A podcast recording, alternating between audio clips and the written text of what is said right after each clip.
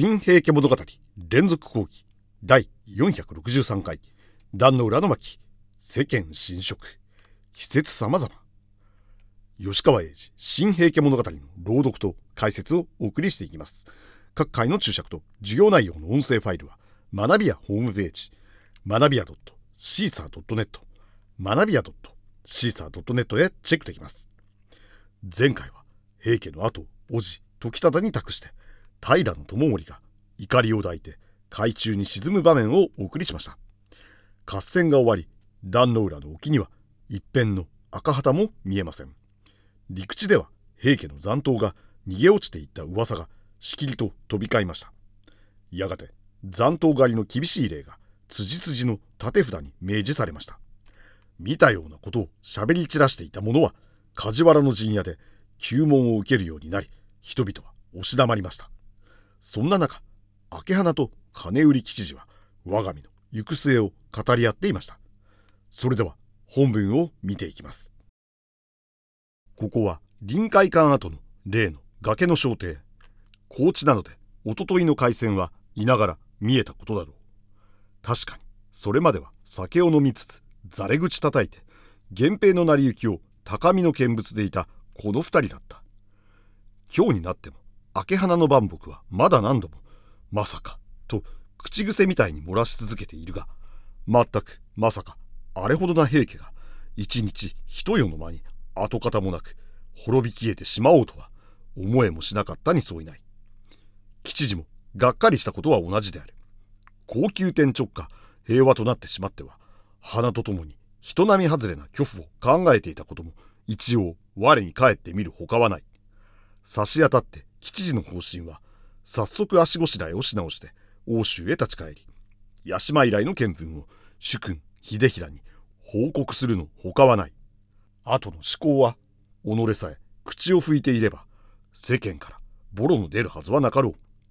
秀衡からも長年大義であったとねぎらわれるくらいが落ちて格別な恩賞もまずないものと諦める。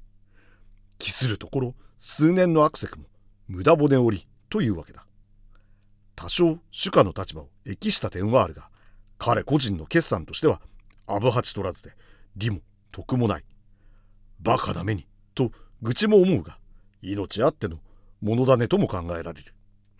で帰国の上は主君や教頭どもへも主命一途に源平良人の顛末をつぶさに見届けてまいって候と覆命し他は何事も取りすまして知らぬ顔をしているにしくはない。と吉次は腹を決めてしまった。だが哀れなのは花である。平家を失った彼はこの世を失ったも同じだった。寄生していた主体が生命を失えば多年主体を食っていた彼も同時に終わるのは極めて自然なことでしかない。しかしその当たり前なことに彼は今更のように仰天したのだ。おとといの晩以来花は日頃の豪福らしい客体も全く失い飲んでも一向酔わなかった。昨日は一日中じとじと雨に腐りきり今日の快晴を眺めてもこの薄暗い陽屈から出ようともしない彼であった。彼は異界や権勢を嘲笑ってきた。そんなものはと財力を誇ってきた。だが一朝にそれを失うと財力にのみ頼っていた人間もまた異界県政から墜落した人々と少しも変わらない脆さを自分に見てしまった。身の置き場にさえ今は安心な行く先をどこにも持っていないのである。ともかくそっと浜辺や町屋の様子を見て歩こう。ふと良い思案が出ぬものでもない。これは吉次の誘いだった。もちろん花も稲やはない。屋島から移してきた多少の財物がここには隠してあるので児童のカニ丸に留守番をさせ二人は姿をやつしてやがて山を降りていった。さて外に出た彼らは赤間ヶ関の埠頭に人々が集まって物売りをしている様子などを見ました。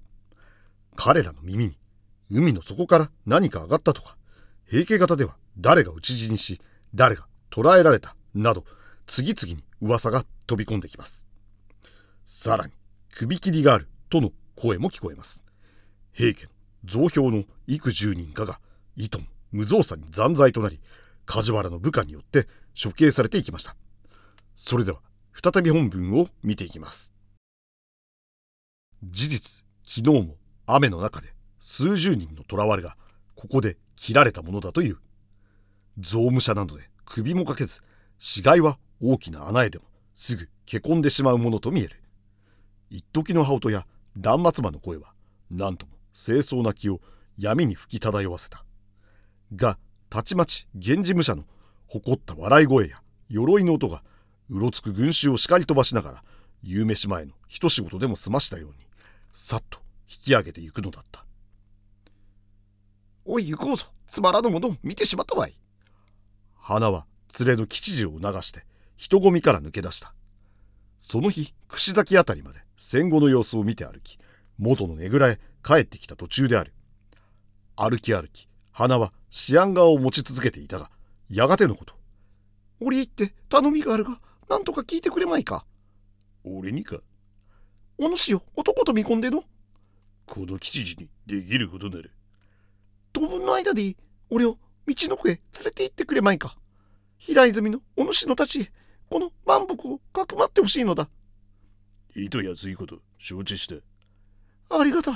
昨日から様々考えあぐねた。がこの塩梅じゃ世も源氏となった日のもとに平家と名の付く者平家を助けた者などは一人も生かしてはおかれまい。まずそう思えば間違いなかろう。何十年も日陰者の恨みを抱いていた源氏が天下の剣を握ったのだ。あの頼朝のやることでこれまでの世に見なかったような思い切ったことが行われるかもわからない。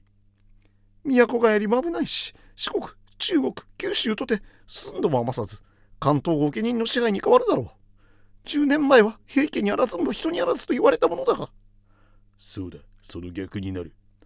とすれば道の区のほか身を隠すところはない。頼む頼む。とはいえ俺も秋花の番僕だ。このまま口当ててよいものか。いずれは奥州藤原家と鎌倉の頼朝との間もいつまで？無事でいるはずはない。藤原家の助けもしお主の片腕にもなろうじゃないか。よいともさすが花殿。そう花を決めたとあれば引き受けた。いつか道は山坂へかかっていた。が二人は急に足をすくめた。一つの火さえないはずの臨海館跡にどういうわけかたくさんの火が胸々に灯っていい。